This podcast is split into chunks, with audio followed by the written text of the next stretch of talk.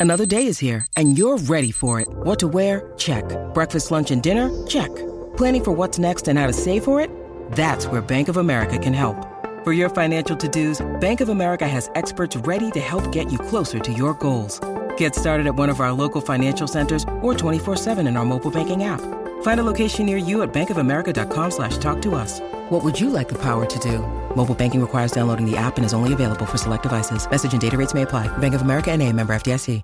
If you haven't already rated and reviewed the Single Tracks podcast in your podcast app, now's the time to do it. We're randomly selecting listener reviews to read on the show, and if we choose yours, you'll get a free Single Tracks hat in the mail. Hit pause right now, write a quick review, and then listen to future episodes to find out if you won yourself a hat. Happy trails. Hey, everybody, welcome to the Single Tracks podcast. My name is Jeff, and today my guest is Renee Hutchins. Renee is a mountain biker, storyteller, and artist living in Colorado. As a member of the Diné Nation, Renee is an advocate for both Indigenous people and the lands that they call home. Thanks for joining us, Renee. Thanks, Jeff.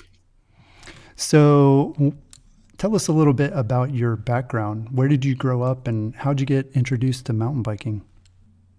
Yeah, so I'll just uh, start off with uh, my introduction. Uh, Yate she Renee Hutchins Yenishe. Twitch Eatney Nishle Belagana Bushes Chin Tapaha Dushes Che Belagana Dashanella.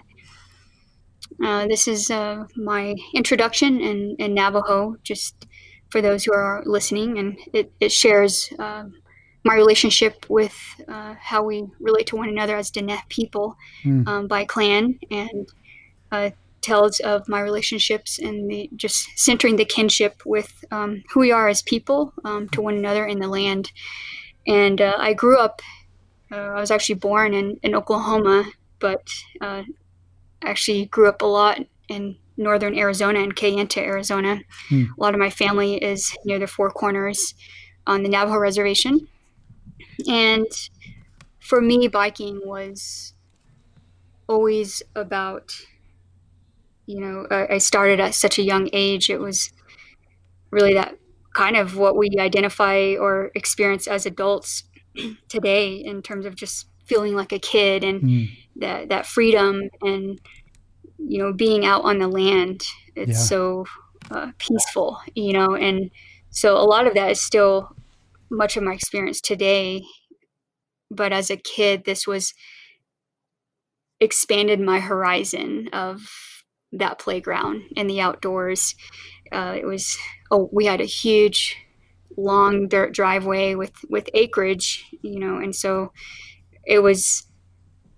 It, it's funny as a kid, you can go for, you know, maybe you're only f- going from point A to point B is like 500 feet or a thousand feet, but it feels like miles. Mm-hmm, so, yeah.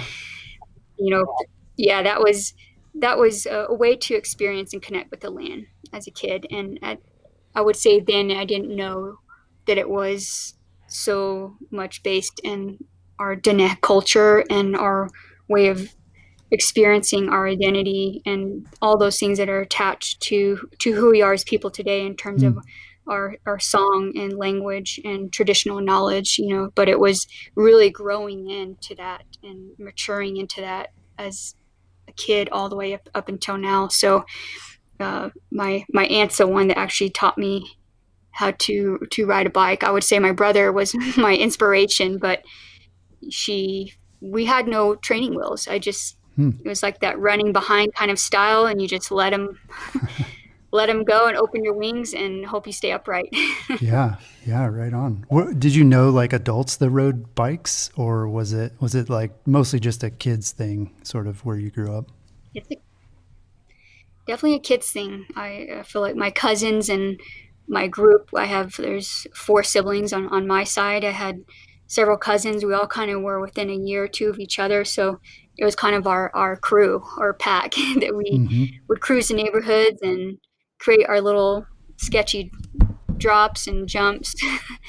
um, off curbs or mud puddles, and uh, we were always creating uh, fun on, on, on two wheels. So it was definitely a, a kids thing. It was kind of like adults are doing their thing, and we're gonna go cruise on bikes. Yeah, yeah, that's an experience that I think a lot of us can probably identify with, and you know, some of us though chose to keep doing it. You know, we started as kids, and uh, some of us never really grew out of it. So that's cool. Well, one of the things yeah. that you've written about is a concept called environmental justice. And that's a term I haven't heard a lot. On the surface, to me, at first, it kind of sounded like, you know, doing the right things for the environment. Um, but from what I've read, uh, that it's really about, it's also about people, or maybe it's exclusively about people and how they interact with the environment. So, what does environmental justice mean to you?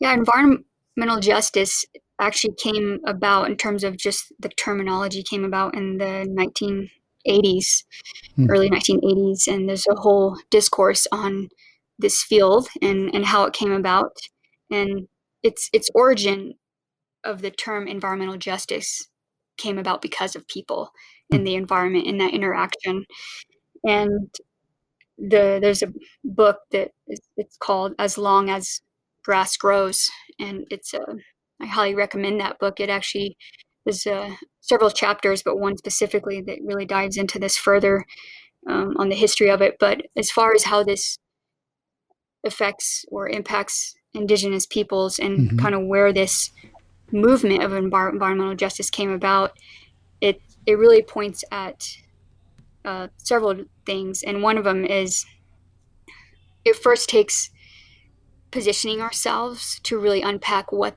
this means. Mm-hmm. And the way we do that is by actually looking at the history of Native peoples' relationship with the United States as an environmental history. Hmm. And, you know, to tag on to that, it's where it becomes problematic or the, the justice or injustice issues is the indigenous ways of understanding land and human relations with it are obstructed or not even recognized at all. Mm. Um, and then on top of that, you look at the numerous barriers to uh, Indigenous peoples' participation in the governance of environments or just their own land itself. Mm-hmm. And so when you're left out of these conversations uh, and left out of the stewardship part, uh, and it you can see there's a lot of injustice hmm. there, yeah. um, and, and, part of that can actually uh, you can even look at the land dispossession, and you can take a, the example of uh, how national parks came about. Um, there's a whole book on that as well called Dispossessing the Wilderness. And it's about the, the indigenous people's removal um, to create those national parks.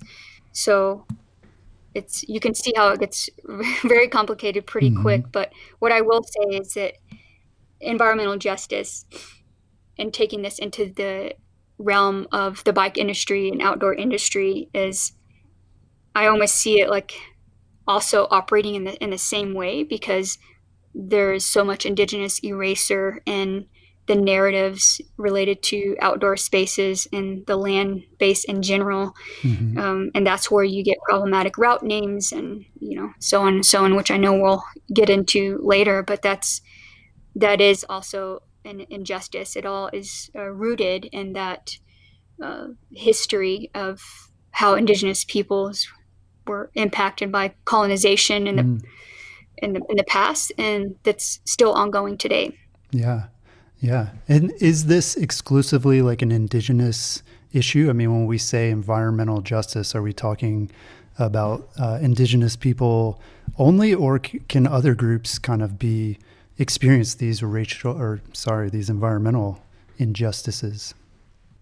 Well, that's a good question. Uh, it definitely applies to all people, all, mm-hmm. all human beings that may be uh, negatively impacted by, for example, policy decisions, and you know how.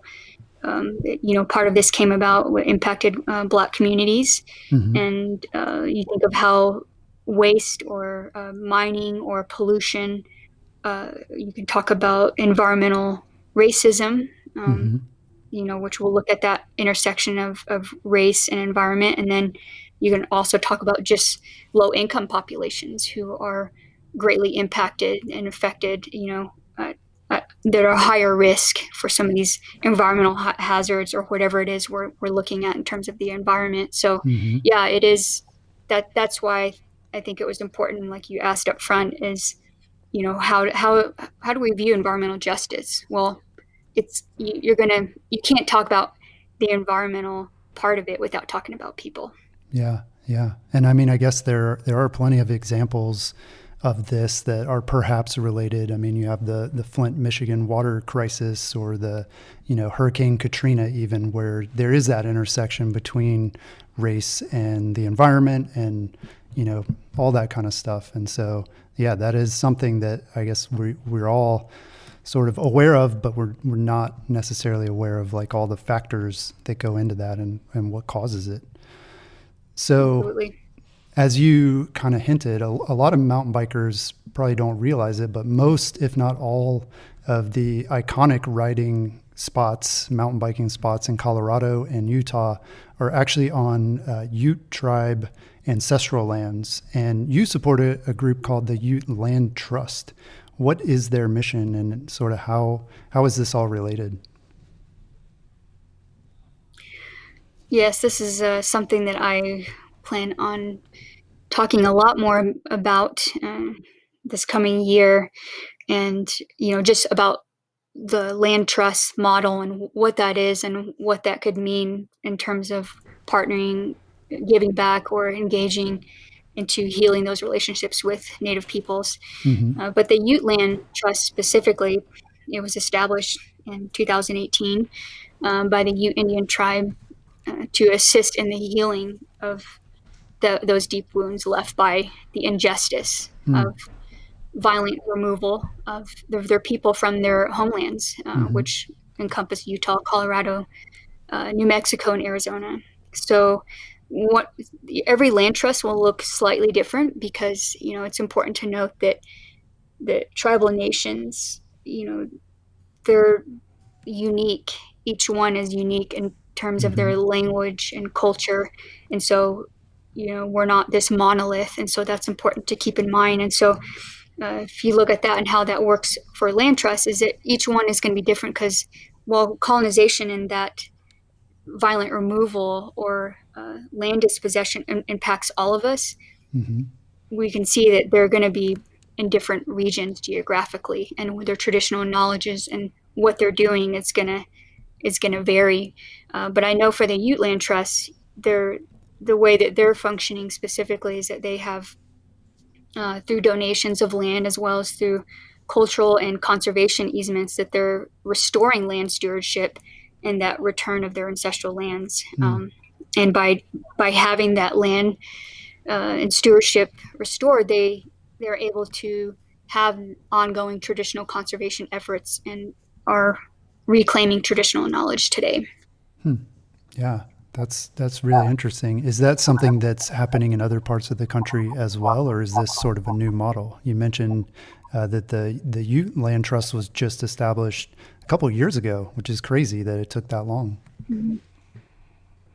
Yeah. So yeah, there's a, a whole history on the, this organization called Land Trust Alliance, and they actually have um, a web page that kind of describes. Um, you know what what land trusts are, and I mm-hmm. I think that uh, it, it actually came about before you know you know when when the uh, Ute land was established. You know these were conversations that were having that were happening in the '90s, um, but I, I think it's uh, important to know. I, I actually appreciate one of these uh, quotes from uh, a book called Braiding Sweetgrass, and there's a quote that says, uh, in the settler mind, land was property, real mm-hmm. estate, capital, or natural resources.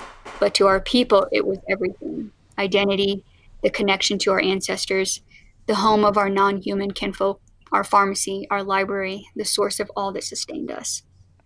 And that, mm-hmm. to me, is really a powerful quote because it shows that this idea of ownership and land is is not something that that where this is where land trust came about. Um, that's a very a colonial or settler like definition of like this is my land. I'm going to stake it. I'm going to claim mm-hmm. it. It's nobody else's.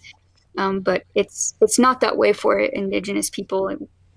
We we connect with the land as as more than just this, it, you know, physical ownership. You know that mm-hmm. we you know oftentimes I'll say uh, to others that that we are the land and that the land is us, mm-hmm. um, and that these are our relatives, and so it's that's why these land trusts are are huge, and um, you know they're not they don't just come about um, just by land donations. I know that there's some in Northern California that you know are supported by voluntary uh, kind of like a land tax mm-hmm. um, that basically people in this region uh, realize that they are capitalizing on stolen land. Um, mm. And so, as part of this, you know, there's these uh, really city and urban areas like in San Jose and San Francisco where people will, you know, who live there will see just buildings and concrete, you know, mm-hmm. and they're, it's hard for them to visualize that this was native land to yeah. begin with. And there's native peoples that are living in, in Northern California today. And, but they don't, there's no way that they're going to be like, okay, I want to take away San Francisco and, right. you know, this, that's going to, right. There's going to, that's going to stay around. But, um, the, the native people there are just saying like, Hey, like we are, we're still here. And, you know, mm-hmm. we very much like need these um, traditional medicine and plants. And so there's been some cool like community gardens and uh, shared uh, spaces where uh, a conservation, you know, a non-indigenous conservation land base will go into an agreement with the tribe and say, hey, let's let's both use this land, you know, for our mission for mm-hmm. and for what you need as well. And so there's like I said, there's many different uh, ways this looks, and uh, I know that as as cyclists, like last year, we were I don't think there's one place in the U.S. that didn't feel the impact of wildfires. Hmm. Yeah. You know, it was very smoky and it affected our ability just to be outdoors. I mean, of course, mm-hmm. COVID was also happening right. simultaneously, but um, out of out of this uh, horrific situation, there was a tribe in Northern California that was part of their function of their land trust was actually uh, practicing uh, traditional uh, you know fire management mm-hmm. and you know trying to w- work with the state of California to do this. So here's a, here's another example of how land trust you know it, it's it really is a collaborative effort and, and benefits everyone.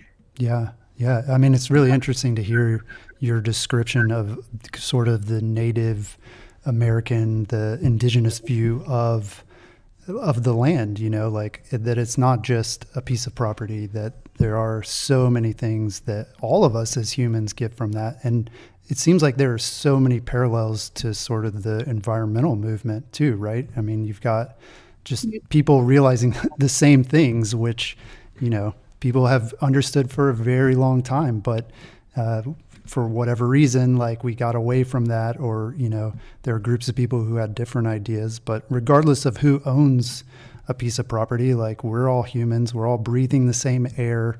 You know, we rely on the the land and the environment and all those resources.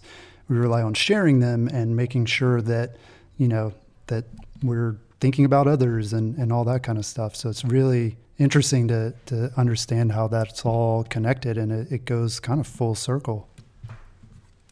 Yeah, it does. It does. It's and this is why like why I advocate is is that we aren't, you know, a lot of times part of major policy decisions that a lot of, you know, you can look at the past elections that, that came about and where where a lot of um, you know messaging came out was you know around policies that necessarily don't always include in, in native people you know about and, and I and I'm specifically calling out public lands uh, policy you hmm. know efforts you know or acts that are constantly put on the table that um, you know there's just such a lack of understanding of that history of where public lands came about and that it it is stolen you know native land mm-hmm. and that's mm. um, what we're just trying to to say hey we're we're still here we've been stewarding for thousands of years and uh, you know, this is this is where I feel like, you know, the more that we can engage our community, um, especially you know the out. I I wouldn't say I pick on the outdoor uh, industry a lot or the or the bike community, but but it's just a space that I I exist in. I'm very passionate about, and it intersects with my my own culture, and so I mm-hmm. I want to see how we can, like you said, at, at the end of the day, like we all benefit as people. Um, and we also, our, our, Mother Earth is, and our planet Earth is also benefiting simultaneously. Mm-hmm. Yeah, yeah. And again, as mountain bikers, we hopefully uh, tend to be aligned with those goals um, in a lot of cases. You know, the Bears Ears uh, development and, you know, oil and gas extraction that was being proposed there or, or was ultimately, I guess, allowed for a little while. I don't know. I haven't haven't kept mm-hmm. up with it in a while, but it was one where mountain right. bikers were saying, "No, like we want to protect this. Like we enjoy it, um, using it for recreation." Uh, which you know, I, I want to talk about that as well. Like, is that a yeah. a, a, proper use? But um, but also, I wanted to mention there. You know, you were talking about uh, being in San Francisco, for example, and sort of looking around and and having a really hard time like connecting and imagining this as like you know native land and and that sort of thing. And I saw a tool actually like an online tool recently where you can it's like a Google Maps type thing where you can uh, look at the country and it, it shows like which tribes basically inhabited different parts of the country and you know, I was zooming in, like trying to see, you know, where I live. I live in the Atlanta area. And it was so weird because, like, this map purposely, they didn't put, you know, Atlanta on there. There weren't like the highways, right? right? Like, I usually orient myself by, like, yeah. okay, here's, here's I 85, like, that's where Atlanta is. Um, but you're looking yeah. at this land and it's just like, this is, this is just trees and, you know, grass and like it, it's really hard to mm-hmm. orient yourself and to get back into that space. But once you do, yeah, it's it's pretty. Um, I don't know, it's different. Mm-hmm. yeah, I, I, appreciate you sharing that experience because it's again, like you said, you're immediately looking for those those markers or those city, cities or boundaries or lines on a map, and it's mm-hmm. like how do you, how do you reimagine and as we interact with the, the these natural spaces like how do we how do we interact with and relate to the land that sees them as indigenous territories?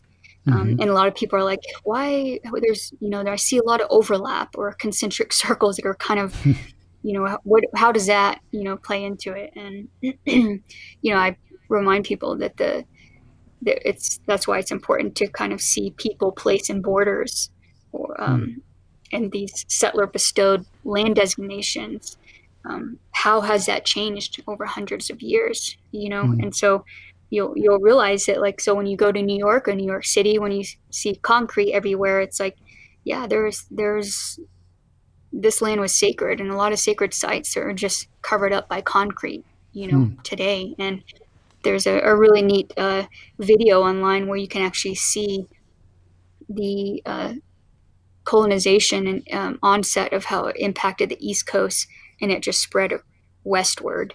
And hmm. you'll see, you know, unfortunately, the a lot of Native peoples on the East Coast that just um, you'll just see it shrink and shrink and shrink. Where some people don't even, some tribes or don't even have a, a land base, you know, hmm. or yeah. a reservation. And it's important that just because you Google a tribal a tribal nation that if you don't see a reservation there or a, a land base, it doesn't mean they're gone. Mm-hmm. You know, um, it, it really should point at the fact that you'll you'll see this um, align very well with policies and, and Native people's removal um, of from their lands mm. through colonization and kind yeah. of brought us to where we are today. Yeah. Well, last year you successfully advocated for changing the name of a bikepacking route that was then called the Wild West route. Uh, and the name has now been changed to the Western Wildlands. And part of your advocacy was letting people know about sort of the colonial underpinnings of that original name. So, were you surprised that it took a couple of years. I mean, this this route was called the Wild West route for at least two years, as far as I can tell. um, before anybody realized that the name might be offensive to indigenous people. Does that does that stuff surprise you, or or is that something that we're always going to be dealing with? Yeah, I, it, it doesn't surprise me for one because I I feel like to if I did an entire content analysis uh, or or name uh, analysis across all trails, like this would be a full time job. Yeah. and many times, right? Like imagine yeah. how many trails are out there, and no one else. Um, you know, at the time, I guess you know I'm not sure the history on it, but like certain things will come to my attention just out of my own, you know, happen to run into it or right.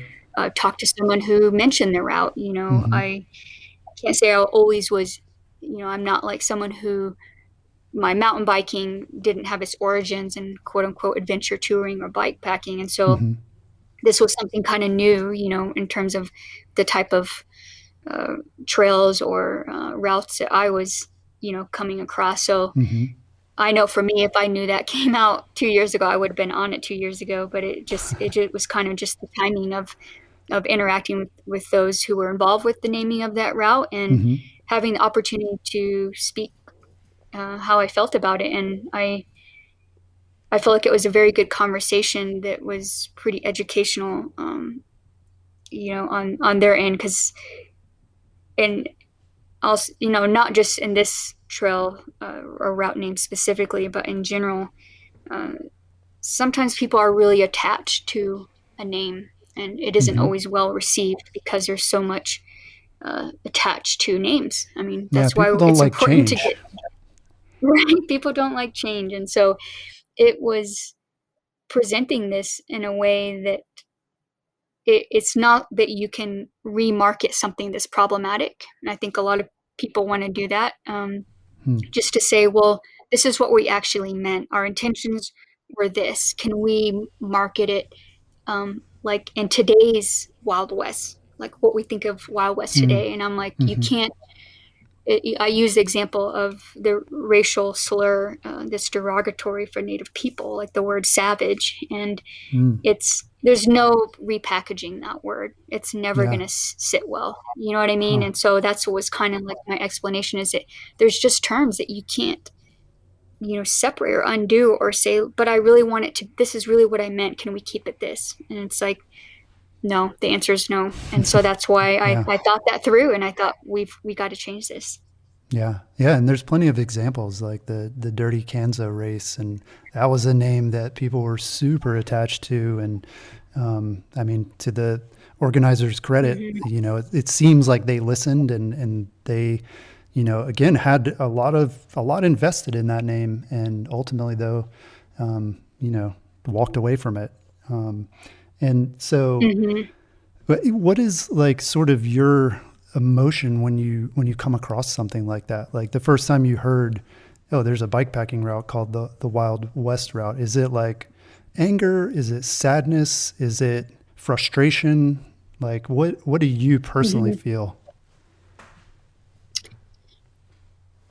I immediately felt that there's no way I would ever ride this route.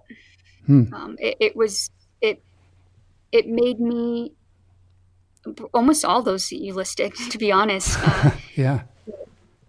A- angry and of like here here we here we go again. You know, like mm-hmm. yeah.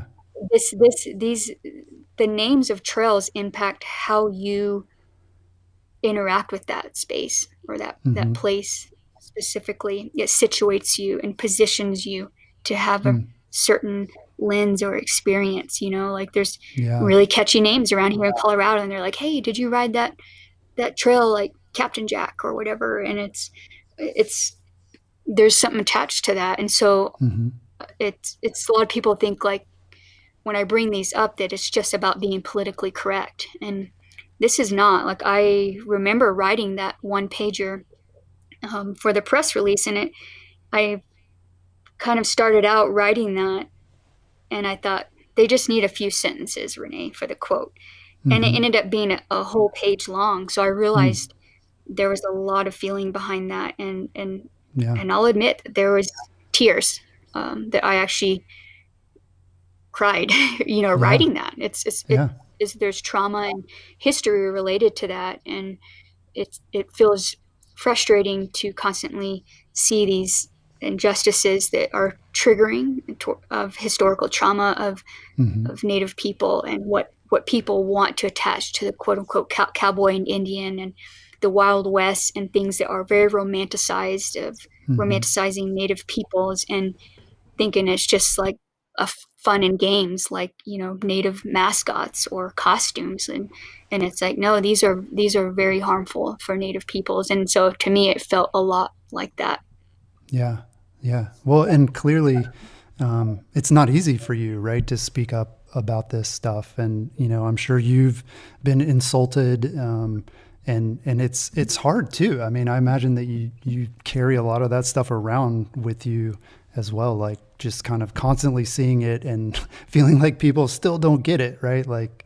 you know, I was going to ask, are there other brands or events in the industry that are still using these offensive names? And I think I know the answer, right? That that there are, mm-hmm. and you know, either you're not aware of it or you're just you're just too tired to even deal with all of them, right? Like, you got to kind of pick your battles and say, like, no, this one is like truly something that that makes me and people like me angry, and you know, it, it's got to stop.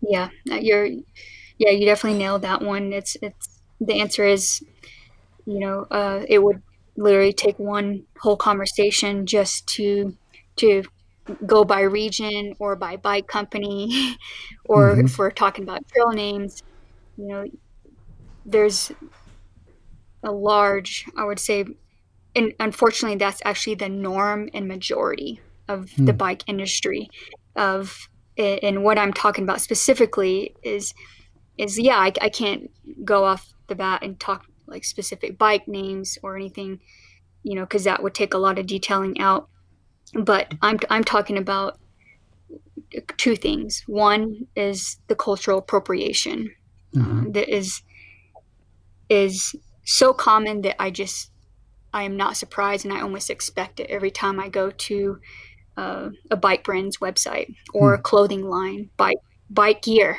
you name Yeah. it. Um, there's I, I pick on Handup gloves. Uh, they did not receive my my comment very well, and I'm I'm still have yet to to push on that one. That there's you know Navajo rug weaving designs on their mountain bike gloves. Um, Hmm. I already pushed back on their their gloves that said savage on the when you held your hands Oh, up yeah. and spelled out savage and Hmm. uh, that was kind of my initial uh, contact with them but you know you can i think can think of several bike women's bike company uh, gear and shorts that have patterns on it uh, groundskeepers is uh, you look at their um, uh, bike protection frame kits there's one that's some techno as techno like that's that's Hmm. problematic that's that's cultural appropriation if if if i'm if i'm at, as a viewer going to a website and i am not sure where that pattern came from Mhm. then to me it, it does speak cultural appropriation there are some cases that they that they may work with native or indigenous artists to Mhm. design those but as a consumer if i'm questioning then i you know don't put that question in anybody's mind Right. and and what I point to is as a model of something that is done right is Nike's Nike's N7 line, and I Hmm. encourage companies when I consult with them go check out their website. There is no confusion when you go and look at N7 line that is cultural appropriation. The entire page has highlights of all the native artists who who designed some of the patterns, Yeah. why they designed it, uh, their tribal affiliation, or background or story of why they created it to begin with. Mhm. You know, so that's where storytelling is super crucial. And I can say I've consulted with in the last several months with uh, bike uh, manufacturer brands that are rolling out bikes or names or wanting, you know, are in the process of changing Mhm. names because I realize that bike manufacturing or just product development is not something that happens in six months. You know, a lot of these Right. are two to three years out um, in terms of name and product launches and all the marketing that goes along that. So I realized that change after I consult with them, it's going to take some time to to you know work at every single step to change that. Mm-hmm. Um, but I really encourage to look at how you story um, and product launch and market because the the the uh, indigenous eraser. Uh, you know that was my second topic that was number two my first one was mm-hmm. culture appropriation the second one is looking at marketing what kind of messaging are you having i've had companies who you know you, you look at that little ig tag on instagram social that you know i don't know if it still exists out there but it says savage on it mm. you know and people just think it's let's let's send it let's you know all those like mountain yeah. bike type terms that are you know it, savage gets thrown in there a lot mm-hmm. and um, it's just it's just important to to keep in mind like how are you marketing and messaging and and if you are selling any product whether it's a bike an experience a route you're always going to be talking about people right mm-hmm. Marketing is going to involve people. Even if you're buying a bike it's going to involve a per you know people. And so if it this is what i talk to brands about a lot and companies is that if you're talking about marketing communication and people you know that these companies spend have a large budget to avoid litigation mm-hmm. to go into trademarking and all this. Like we should have the utmost highest level of uh, moral or ethical best practices and, hmm, and standards yeah. when it comes to marketing. Not just what's what's cool what's trendy what's catchy. You know how is this impacting na- native people? So that's kind of my overall like broad brushstroke of how to answer that questions uh, yeah. uh, for the bike industry. Yeah. Let's take a hard look at what our community space looks like. So there is that side of you know increasing participation in these uh, of you know BIPOC in these spaces, but that that isn't just the, the full answer. We're not just props to throw right. us in your gear and say we're doing diversity or inclusive work. It's like let's look at this space and when you see that that space and how it is and it's not inviting or doesn't feel safe, then that's where the dismantling has to come about. It's mm-hmm. hard to challenge your your friend next to you or your family or your your crew or whoever you're riding with and say like hey like we that's hey don't say that or like you know whatever it is like you mm-hmm. said in the beginning like change is change is tough and so there's multiple levels that this has to happen at to uh yeah and uh, you know to to be fair to to people who are in leadership positions too i mean a lot of them i don't think they would say like they purposely are excluding folks, but you know, like your example of the the name of the Wild West route. I mean, how many you know white men heard that name and were like, okay, that's a cool name. Um, but then you hear it and it's like, wow, you know, I feel all these this anger and this frustration, and you know, because of my lived experience, which isn't the same as yours, um, and you know there are things we can do like we can have conversations and you can you know try to like make people understand. But like you said at the end of the day like we need to have people in those positions that you know can speak to that. You know you need to be a part of that brand um, and not just not just a consultant. I mean i what you're able to do in that role seems like um, it's a huge step forward but you know until everybody is is truly kind of like working together and really collaborating, um, yeah, it does seem like that's a huge challenge. Yeah, I, thanks thanks for mentioning that because I when I said consulting, I almost wanted to say, and that's not what we just want to see. It's just right. like these one off, right? Like we we should be part of the the fabric of the bike industry. You know, we need to be integrated. Like mm-hmm you know, in terms of position and leadership and involvement. So, yeah. Yeah, and that's a question I hear a lot too is, you know, when the, the industry does talk about diversity and wanting to see more women and more BIPOC people participating, you know, one of the sort of uneducated comments is often like, well, you know, well, they sh- people should just do it, right? Like it's up to them. Like if if women don't want to bike, then you know that's that's up to them. But um, like you said, mm-hmm. there are things that people experience that that just it doesn't appeal to them at the moment, right? Because right. of various things that, again, like you know, as a white male, I'm like, oh, this all of this appeals to me, but um, again, that's just my perspective, and I know that others have different perspectives and experiences. Mm-hmm. Well, one of the yeah. things that you do is you advocate for land acknowledgement at mountain bike races and events, and also for trails as well, as we kind of discussed. So, what is the purpose of a land acknowledgement? What does that look like, and, and what's kind of the thinking behind it?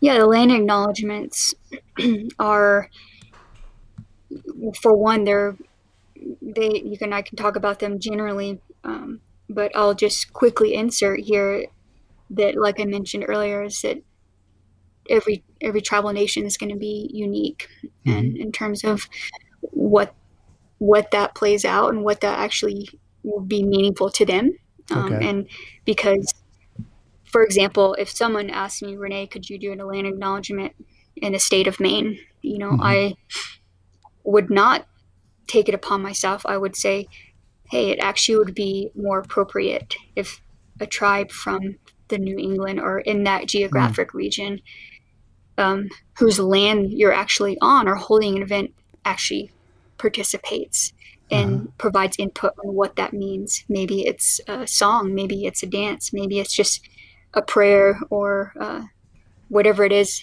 Um, it may involve their native language, it may not. Um, and so that part's going to going to vary a lot. But the the land acknowledgement is is to center Indigenous people as to to combat and address that eraser that I discussed earlier. Mm-hmm. Uh, that people you know, oftentimes thinks that, that we are not even here. Um, I've had people who said, "You're the first Native person I've talked to," or, or "Wow, I, you know, I thought you all were extinct." Like that's oh, that's wow. pretty offensive, but yeah, you know what I mean. Like that that's the kind of questions people say. You know, how how did you how are you still here? Like in mm. shock, you know. Mm-hmm. And I just have to kind of swallow, uh, take a few deep breaths, and yeah. um, and answer that kind of question. But it, it, it really will always say that, that we are still here, you know, and that's why it's important, like how you talk about Native people. You know, we're not called the ancients. We're not um, talked about in past tense, you know, mm. only because we're here today, like, and we still have yeah. all the, you know, traditional, um, you know, you know, our knowledge and practices that we're constantly, you know, restoring that, you know, have have been, you know, almost, you know, the target for the U.S. government was to to get rid of us physically, mm. um, and, yeah. and and they had many ways to do that. Um, you have the policy era era of the termination era, um, and then you have cultural assimilation, and so it really stands today that when when you talk about Native people currently, it it's powerful and it means a lot because you know, because of that, you know, um, history of Indigenous people and our eraser. Um, like I said, just not only physically, but even in today in terms of narrative and representation. Mm-hmm. You know, so you know, to to point back to that land acknowledgement, it's it's to disrupt that notion notion and to say and we have been here as the original stewards for millennia mm-hmm. and this is the specific you know tribe whoever wherever you're at whatever region you are whatever land you're on that this these are the people who have who have stewarded it here and still have that relationship today hmm. you know so acknowledging those people today and um, and then also it's acknowledging their history that they experienced in that space you know mm-hmm. like i said every type of colonization or it's it's going to be different. You know, different tribes have different treaty names, for example, mm-hmm. and and treaties and statutes are are not honored, uh, his you know historically by the U.S. our own U.S. government. Um, and it's it's interesting how somebody can talk about uh, their human rights or their rights as a a U.S. citizen, mm-hmm. and Indigenous people also have Indigenous rights, and uh, we have hunting and fishing rights, and there's there's so so much is attached to Indigenous identity. Mm-hmm. It's not that we just come in and say, "Oh, this is our this is our land, and we have rights to this this water rights to this area." It's like no, these are these are foundationally rooted in the in con- the Constitution mm-hmm. and uh, legislations and policies, um, which are haven't always been, you know, honored or acknowledged. And so sometimes when you are in certain areas and you do a land acknowledgement, it's important to actually do your own uh, research on and hmm. what what took place on this land. It's going to vary by by location to location, and so that's that's land acknowledgement in, in and of itself. It's it's about the people and the place and the history and bringing those stories um, back, mm-hmm. and then that lays the foundation of going beyond land acknowledgments. Yeah, yeah. Well, so I mean, it sounds like that's super important and and can be a really powerful um, thing to do. But yeah, imagine there are like actual things, actions that people can take, race organizers, trail builders, um, even us as individual riders. So like what, how, how can we get beyond just, you know, kind of acknowledging like, yes, you know, this, this happened or this is, you know, this particular tribe's ancestral land. Like what, what actions can people take that are just as impactful or, or even more so? Mm-hmm. Yeah, and I think this is, like I said er- earlier, that this is something that I plan to spend much of my time this this coming year and and beyond, uh, mm-hmm. because it's it's almost like the a lot of writing that I've done. I've told my friends it it feels progressive in the way that it it layers and adds and uh, expands that conversations. It furthers mm-hmm. that conversation. You know, I wrote um, last year about land acknowledgement on on on SRAM, and and now we're you know I had that recent article about um, our reciprocity with Mother Earth, and mm-hmm.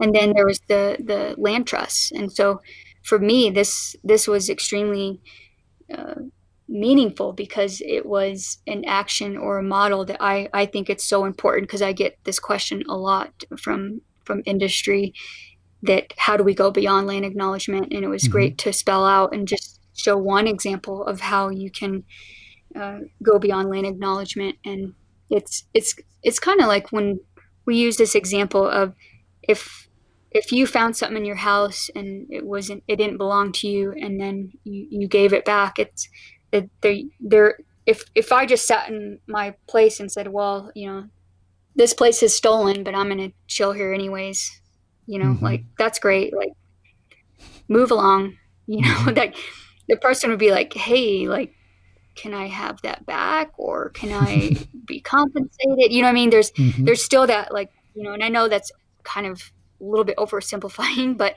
it does get out at, at showing that there's got to be uh, some healing or reparations uh, that that follows you know and mm-hmm. that's when depending on where you're at like i remind people like again like reach out to those those tribal nations in mm-hmm. in whatever area that you're having uh, you know writing or land acknowledgments i what one thing that i thought was really cool after i released the articles i've noticed people tagging uh, the land acknowledge but also putting a link or uh, tagging a land trust to hmm. donate mm you know, mm, to yeah. um, write with their land acknowledgement. And I thought that was cool to say, like, hey, here's a land acknowledgement, like, but this is a land trust uh, or or voluntary land tax or whatever, and they give whatever. doesn't mm-hmm. you know mm-hmm. that amount's going to vary, but imagine if you know we, we go to trailheads all the time that are on state land or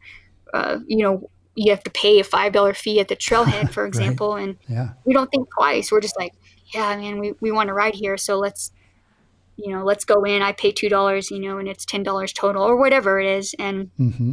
it's like, if that, that added up, you know, you think of how much traffic goes through some of these trails and spaces that we have, or those are just trails, but like imagine Crankworx. I mean, look, mm-hmm. look at where they're, they're located or these World Cup race series or any kind of race, you know series they're on these they're holding events on these lands. And so so so give like we need actual giving you know like mm-hmm. or you know what i mean? Like in terms of as as a start. If we can't right. if we can't do that then we're we're just you know i mean? We're always going to be at that 0.1 level of just mm-hmm. a land acknowledgement. Yeah. Yeah so, one question I have too, uh, getting back to kind of individual bikers, is how we can exist sort of in harmony with the land. And are there like behaviors or things that, um, as bikers, we should be aware of? And I guess another question I have is: is are there lands where recreation isn't appropriate? Um, because as you mentioned, you know, for indigenous people, the land is about a lot of different things, right? It's a spiritual place. It can be, you know, a source mm-hmm. of medicine and healing and, you know, all these different things. And so do those things like coexist or um, are there certain lands where, where certain things are appropriate and, and other lands where they're not? Yeah, that's, that's a, an excellent question. I feel like this will, a good place to start is seeing that the notion of consent or permission. Mm-hmm. Hmm. And again, if you see yourself as a as a guest on these lands, you know, again, if you if I came over to your house and I just I didn't tell you, I just kind of like went in there, rearranged furniture, and like swapped one of your rooms around, and just mm-hmm. like, yo, that's that's not cool. Like that was yeah. my workplace, you know, or that was whatever. It was it you know was you know you had your own relationship with that space. It's it's similar where like it seems so rudimentary or very basic. Mm-hmm. um, like consent. It's, it's just saying hey what can we uh, you know i see this in the climbing world like can we go over here during this time of year and and climb these lines you know mm-hmm. wh- whatever. I know there's there's there's those conversations happening, but when you just go there and you just say like that's a cool rock face, I want to climb it anyways, or I'm, you know, this place has always been accessible and this is my backyard. Mm-hmm. Uh, let's let's rethink that because your backyard is actually it's it's also native people's land and we've been left out of there so you might not have been aware or seen that that we are still trying to you know access certain areas for mm-hmm. like you said medicinal purposes or um, uh, harvesting traditional medicine and what is heartbreaking to me is a lot of our some some of our traditional practices or ways of connecting and carrying on our life ways mm-hmm. means accessing these these areas at certain times of the year you know like hmm. sage and and for example is like it's spring is upon us and there's certain times for us as native people that we're taught when to harvest or you know hmm. or not harvest you know yeah. during these times but you know you have uh, spaces that are recreational, uh, you know, and they're designated a, as a certain space for this purpose. And we don't, as Native people, can't even access those areas, or our uh, ceremonies are were criminalized for hmm. just being who we are. You know, I mean, this is this yeah. is who we need these practices to to live and survive. And so when you see people getting you know native people being arrested on you know land that is sacred to us or has you know that's integral to who we are as people today that that really is infuriating you know yeah. that like oh but we can recreate or we can designate it as a state park but you can't come over here and and pray or or carry a you know some a ritual out for example and so hmm. that's again like that's that's bothersome so um, it's it's to keep in mind that as we are on the land and maybe you've historically like this has always been experienced this, this way to to you in terms of biking doesn't mean that because you haven't seen native people involved in that space doesn't mean we don't care or we're not around mm-hmm. it's just there's there's reasons why we've been left out of those those conversations. So yeah. it like come to the t- come to the table and, and join um, native peoples to figure out what what issues or what struggles they're um, they're ongoing in your land area. And like i said how many times did we see when that public you know hashtag protect public lands that everybody on facebook put their little keep spaces wild or whatever mm-hmm. like it took two seconds and everybody was like yeah public lands. But when native people come to come to the table and we're just trying to protect these lands for our cultural practices like there's almost zero public land lovers there are there supporting native people. So like where can we where can we come together on this? Yeah yeah. Well, it seems like as mountain bikers, we should be pretty familiar with this whole idea of consent and respect with regards to, you know, where we build trails and how we access them. And I mean, there are places I'm sure you know in, in Colorado that the trails close certain times of the year for, you know, elk uh, calving or, you know, bear issues or whatever, right? So we do this already for the environment, for animals, for you know all kinds of reasons. Yeah. Um, and yeah. And hopefully, you know, I tend to think that most mountain bikers are pretty respectful. And um, you know, we talked to uh, one guy who had done a study of mountain bikers um, to see sort of how awareness of certain environmental issues in an area affected their behavior and you know his finding was encouraging that people once they knew right that hey there's an endangered species here you know so like stay on the trail or like don't build illegal trails um, was super effective. And and so um, yeah ho- hopefully that bodes well for us to to build that awareness and um, understand that idea of respect and consent and then um, yeah that, that we roll with it as mountain bikers. Yeah.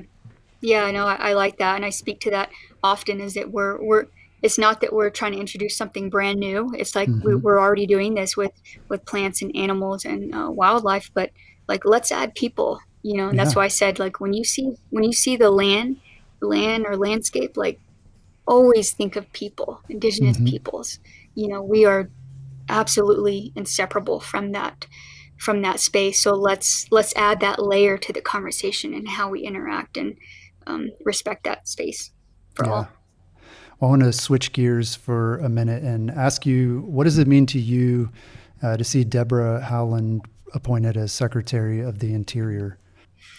Yeah, this is a, a good timing because um, this is you know a recent um, and and also a historical appointment yeah. for Indigenous people. And I can say that even when she was up for um, as one of the nominations, like that alone and just having the, it within grasp of her actual appointment was uh, emotional yeah. uh, in the sense of it, it was very um, powerful for native people yeah just to see her nominated.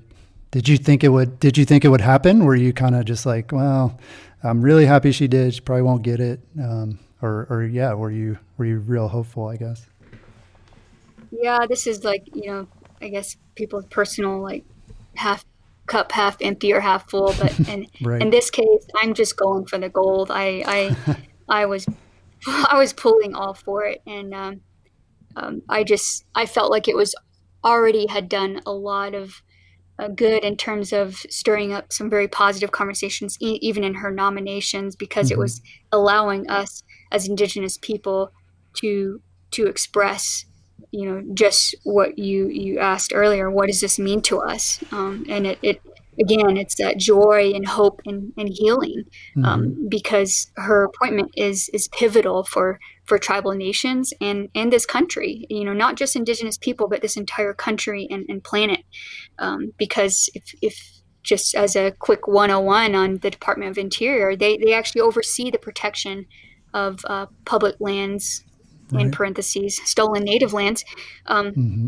and and the DOI guides the country's administration to fulfill treaty and statutory obligations to to the First Peoples. So, if you think of that alone, you know, the the DOI has just like our history of this country, they've they've had decisions that have been detrimental to tribal sovereignty, um, such as land dispossession. So there's a lot of um, hurt mm. and harm and um, distrust with the DOI uh, that uh, that I feel like they're that her appointment um, as secretary is is actually a necessary step to healing tribal relations with the United States.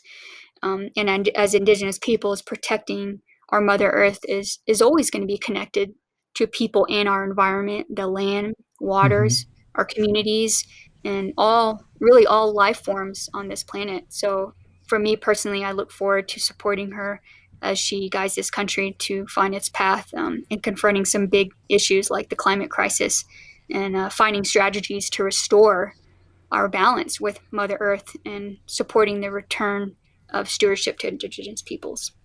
Yeah, yeah. I, I like that you were use the word balance too, and you know, I think a lot of times these discussions can kind of veer toward the political, um, and mm-hmm. you know, in this case, you know, as in every case, I mean, it's a big job, right? Like there are a lot of parts to this job. There's resource management, um, you know, then there's the native issues and lands, and, and it's it's a huge thing. Recreation, which obviously as mountain bikers we think is the most important thing, but there are so many competing mm-hmm. priorities, um, and this is an appointed position. Um, so you know, obviously she's not going to be there forever. There's been lots of secretaries mm-hmm. of the interior before, um, but this is, I guess, the first opportunity where um, again, you're getting this different perspective. Somebody is in that that job that can look at these issues and and kind of prioritize them in a new way, or at least bring like a new understanding to it. Um, and you know, regardless of our political leanings, um, hopefully we can we can just appreciate the fact that that there are a lot of different perspectives, and to do such a big job, um, it takes a lot of different different perspectives. Yeah, yeah, it it sure does, and I I feel like Indigenous representation, you know, is you know this is one example is her appointment, but this is exactly what I uh, advocate in our bike industry, and it, it it does matter, you know, uh, mm-hmm. because I, like I said, you mentioned that there is a lot of pushback or um, like I said, I've gotten death threats. It's it's it's oh un, it's not favorable or accepted. You know what I mean? Like mm-hmm. this is this is a, a labor um, that that I do, and every time I write, I I almost just expect that there's going to be that that loud and obnoxious and hate speech type of um, segment. Um, mm-hmm. But I'm the more and more I do it, the I, I'm constantly reminded and grounded that of who I am, of mm-hmm. why I do this. This is uh, about justice, and people will say, "Well, who who cares? Just call yourself a cyclist. Why does it matter that you're an indigenous cyclist?" Mm-hmm. Well, it's like for me, our, our our our youth. At one point in time, I was in the earlier stages of the youth part, but like, where are our role models and where are our leaders in, mm-hmm. in today's world globally? You know, like and I want like our our indigenous youth to have uh, role models and leaders and indigenous athletes to say like yeah I can I can do that or I can speak up and so it, it does matter that our representation is is felt and and and they were actually seen and heard in these in these spaces and that's that's why that's why I do what I do yeah yeah and and not to a lot of personal benefit either I mean if anything this is this is something that's really tough on you, right? I mean, nobody would choose yeah. to do something where they're getting death threats uh, because of what they're doing, you know? I mean, truly, that just shows how important this is and, and how passionate um, you are to be able to take that on. Again, it's not like you're, you're doing this to get rich or to, you know, do some. Yeah. We're not rolling some, in money, Jeff. right. Big yeah, land grab. We're gonna we're gonna take back New York yeah, City. Yeah. I, so, I wish it, it, would, it, would, be that, but it's not. right. but it means a lot to me. So yeah. I'm going to keep doing it. Yeah, that's awesome. Well, you shared a, a really powerful essay that you kind of hinted at um, earlier on the SRAM website about restoring our relationship with Mother Earth. And uh, the concept of a sort of maternal earth force actually shows up in a number of cultures. Even the ancient Greeks um, kind of ascribed this feminine side to the earth and, and to the land. Do you think uh, women have a unique or a specific role to play in education and advocacy for our planet? Absolutely, and this this is uh, I I can say for my uh, tribe specifically, uh, we are um, matriarchal uh, society traditionally, and, and hmm. what, what that means is that like my my cl- my clan um, has its origin in my my mother's clan, and all the women, and so on and so on. So hmm. um, it's it's how our my uh, tribe is specifically, uh, you know, is organized traditionally, yeah. and um, it's not, and even even taking that out of the equation, like just you know every every traditional society for each tribal nation or indigenous people, that's gonna that's gonna um, look differently. But if you just look at our existence, like I'm here, it doesn't matter like what whether you knew your mom or did not know your mom this has not has nothing to do with that but like i exist because i had a, I have a mother you know what i mean like right. I was born and birthed, and that is very symbolic to this life force that I, hmm. I describe in in that article. Like it's it's life giving, and it's mm-hmm.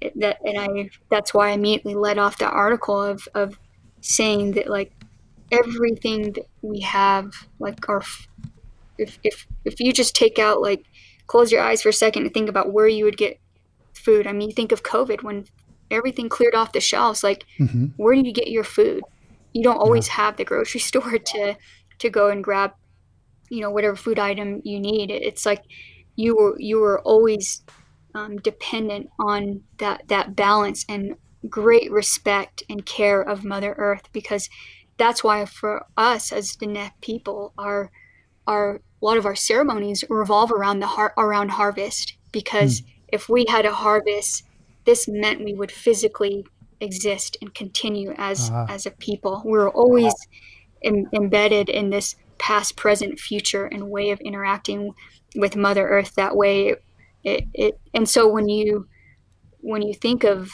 you know women's role in that way, it's like we are already kind of innately the the life givers or caretakers of hmm.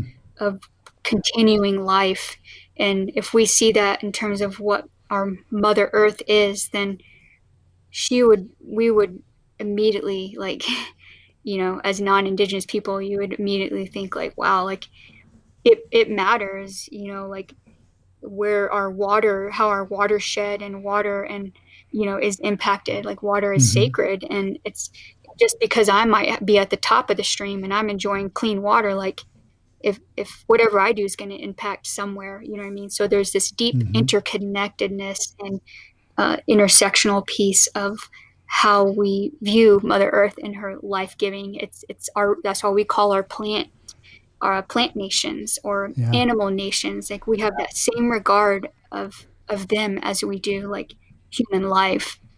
And so if we started seeing mountains as our relatives or the water uh, as that kind of relationship we wouldn't just say let's kill that off or let's we don't we don't care about pollution like yeah. that's where i feel like that really speaks to and i hope that that came out in that in that writing yeah yeah that's a really beautiful way to explain it and think about the earth and and our relationship to it finally i want to ask you what are some of the advocacy and media projects you're working on for this year yeah a lot of uh, my projects i've outlined.